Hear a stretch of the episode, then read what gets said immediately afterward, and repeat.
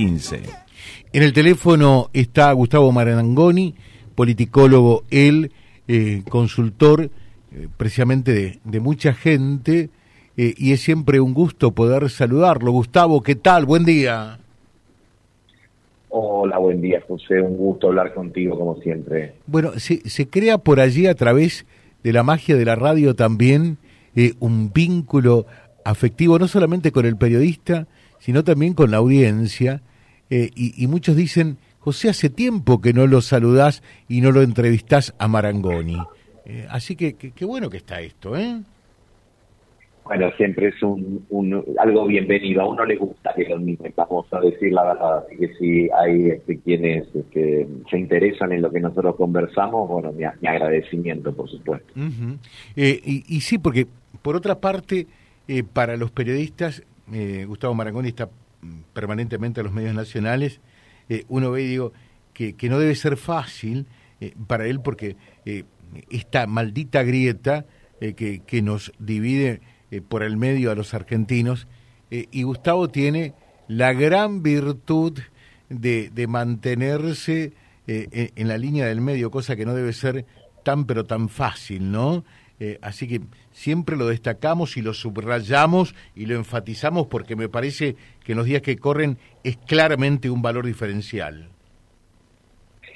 yo considero que siempre cuando uno intenta describir el funcionamiento de las cosas, lo importante es tratar de prescindir de los adjetivos. En todo caso, eso los puede poner el oyente.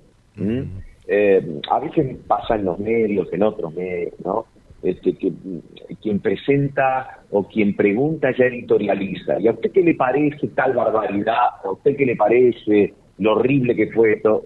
Y uno, o yo soy partidario de, de, otro estilo, digamos, preguntar sobre algo sucedido, responder y que la conclusión la saque el que escucha, si es bueno, si es malo, si es horrible, si es... Este, pero sí hacer un esfuerzo por explicar el funcionamiento de las cosas o las motivaciones que pueden llevar a los protagonistas a hacer lo que hacen y decir lo que dicen.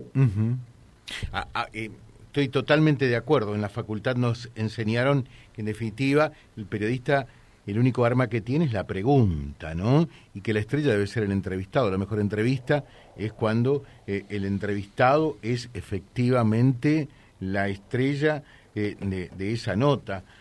Ahora, la pregunta sería, ¿qué difícil debe ser para ustedes los politicólogos, consultores, encontrarle a ciertas y determinadas cosas la razón de ser eh, y, pensar porque este o aquel político hace esto o aquello, dice esto o aquello otro? Me parece que por allí ni ustedes le encuentran explicación a algunas cosas, ¿no? Ah, yo creo que siempre hay que procurar el camino más simple. Estamos en un año electoral, es una disputa por llegar al gobierno. En esa disputa por llegar al gobierno hay jugadores tradicionales, es decir, que ya vienen disputando desde hace rato y hay algunos nuevos. Claramente me refiero a Juntos por el Cambio y Frente de Todos en el primer lote y a la figura de Javier Milei en el segundo. Eh, todo esto en un contexto de una economía que está estresada, por un 100% de inflación y por una actividad económica que viene descendiendo en los últimos meses. Esto le agrega eh, un contexto al texto de los políticos. Eh, creo que estamos en un conjunto de novedades. Primero, es una novedad que en Juntos por el Cambio haya una interna o la promesa de una interna competitiva. Es decir, que Horacio Rodríguez Larreta, Patricia Bullrich, eh, Elisa Carrió, eventualmente algún candidato radical, compitan en paridad de condiciones, porque esto no pasó ni en el 2015, cuando más hizo una interna, pero ganó 80 a, 12 y a 8 a los radicales y a o en el 2019, cuando no tuvo competencia y fue más Pichetto sin este, tener que competir fronteras hacia adentro contra nadie. Y también eventualmente, por lo menos con la fotografía de hoy, primero de marzo, hay una novedad en el Frente de Todos, es que el Frente de Todos tendría eventualmente también más de una fórmula de las pasos, por lo menos hasta hoy. cosa que no pasó en el 2011, ni en el 2015, ni en el 2019. Y para completar el cuadro de situación, alguien ya, digamos, daría por superada la instancia de las pasos, que es Javier Milei, porque en su espacio de la libertad avanza no habría competencia y él obtendría el piso mínimo de votos para pasar a la primera vuelta. Después está, por supuesto, la izquierda, que en el año 2021 sacó el 8% a nivel nacional, y habrá que ver si hay alguna alternativa más. Por eso digo que tenemos un escenario que nunca este, repite.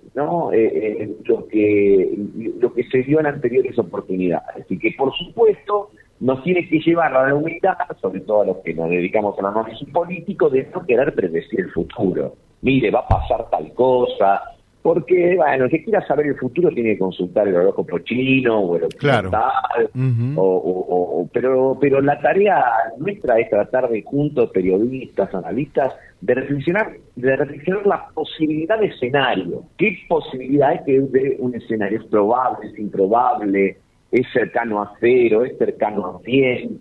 En eso eh, es donde podemos tratar de hacer un ejercicio constructivo.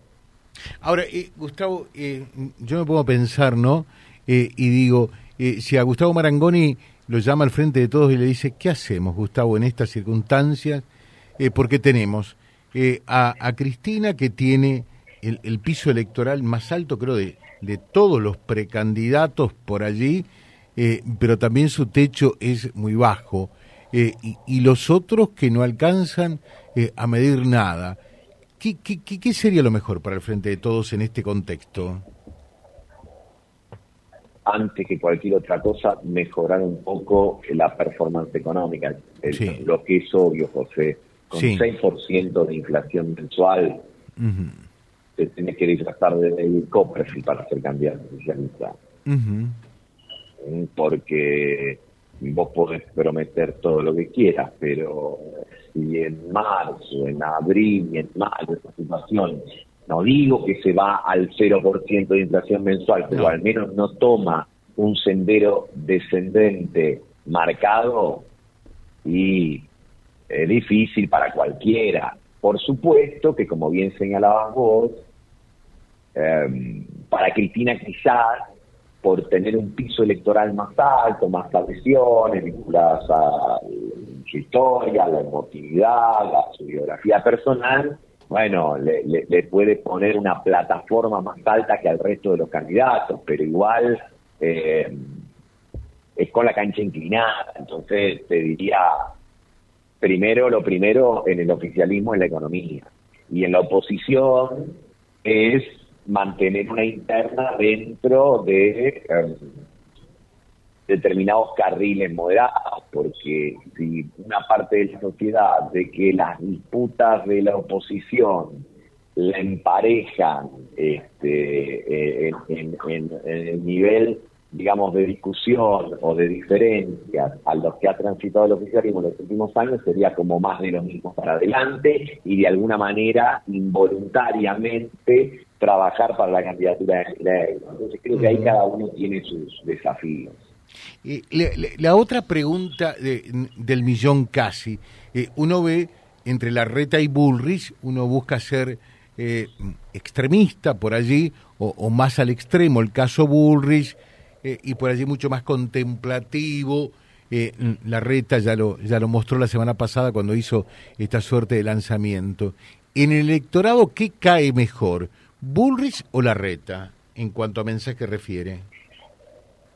Bueno, si uno se guiara por las encuestas de opinión, se ve que está parejo el escenario entre ambos, ¿no? Yo creo que ahí hay una discusión, eh, una suerte de lucha por el espíritu de la oposición, entre quienes dicen, eh, si ganamos tenemos que ir de frente y con todo para cambiar el país, Patricia Dixit, y lo que señalan es, si ganamos, tenemos que tratar de hacer eh, algún tipo de consenso eficaz para que todo no sea empezar y arrancar. El primer mensaje parece más seductor para la primera etapa de la primaria, ¿no? Porque le habla más al corazón del que quiere, eh, digamos, ganar eh, eh, que quiere ser contundente, que quiere vencer a minerismo, pero después ese mensaje pasada la paso puede ser eh, más este, eh, difícil de, de, presentarse como seductor frente al electorado más moderado. Y a la inversa, a Rodríguez Larreta le puede, puede costar más el camino a la paso, pero si ganara ahí le resultaría probablemente más accesible ir a otro tipo de voto por fuera del universo de Juntos por el Cambio que vería en él una suerte de posición más transigente, eh, más abierta, digamos, a otro tipo de contribuciones. Claro. ¿Y, cómo interpretan ustedes los consultores, eh, no sé si poder llamarlo catalogarlo el, el fenómeno Milley. Eh, ¿Qué, qué, sería el Bolsonaro de Brasil, el Trump eh, de Estados Unidos, la antipolítica? ¿Qué, ¿Qué lectura se hace de eso? Hay bastante de todo eso, ¿no? Porque me parece muy oportuno que vos lo pongas en contexto internacional. Es que hay un Milley en Argentina y es una rareza. Es, un, es, como el mate, el colectivo, la viroma, el dulce de leche que, lo inventamos acá.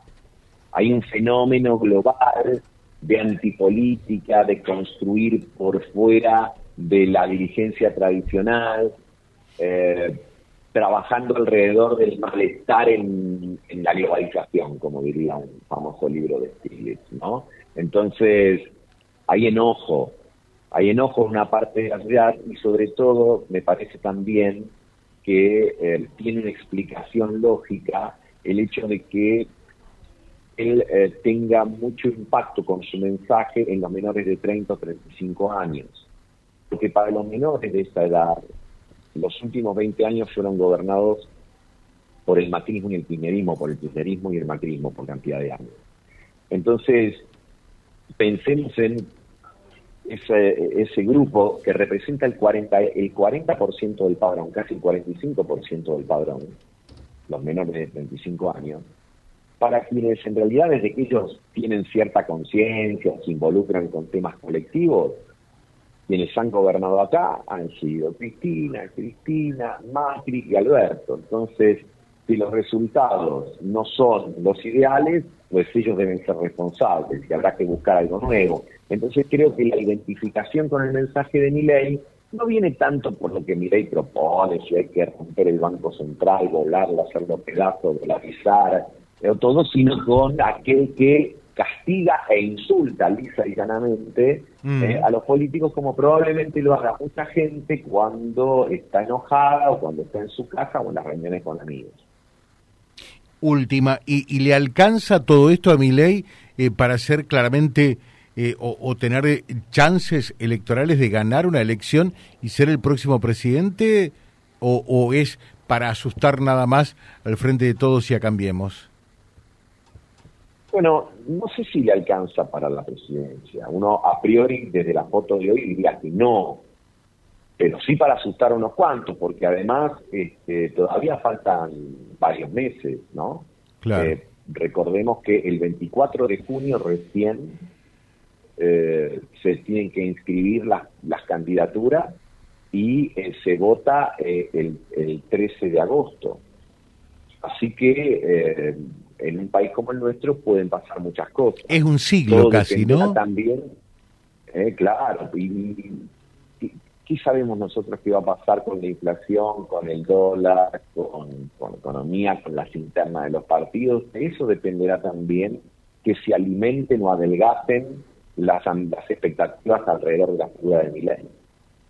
Gustavo, como siempre, un gusto, muy claro. Por otra parte, muchas gracias y un fuerte abrazo. ¿eh? Un fuerte abrazo para todos ustedes y gracias siempre por, por llamar. Gracias. Gustavo Marangoni, consultor político, él, charlando con nosotros en la mañana de la radio www.vialibre.ar, nuestra página en la web, en Face, Instagram y YouTube. Vía Libre Reconquista. Vía Libre. Más y mejor comunicados.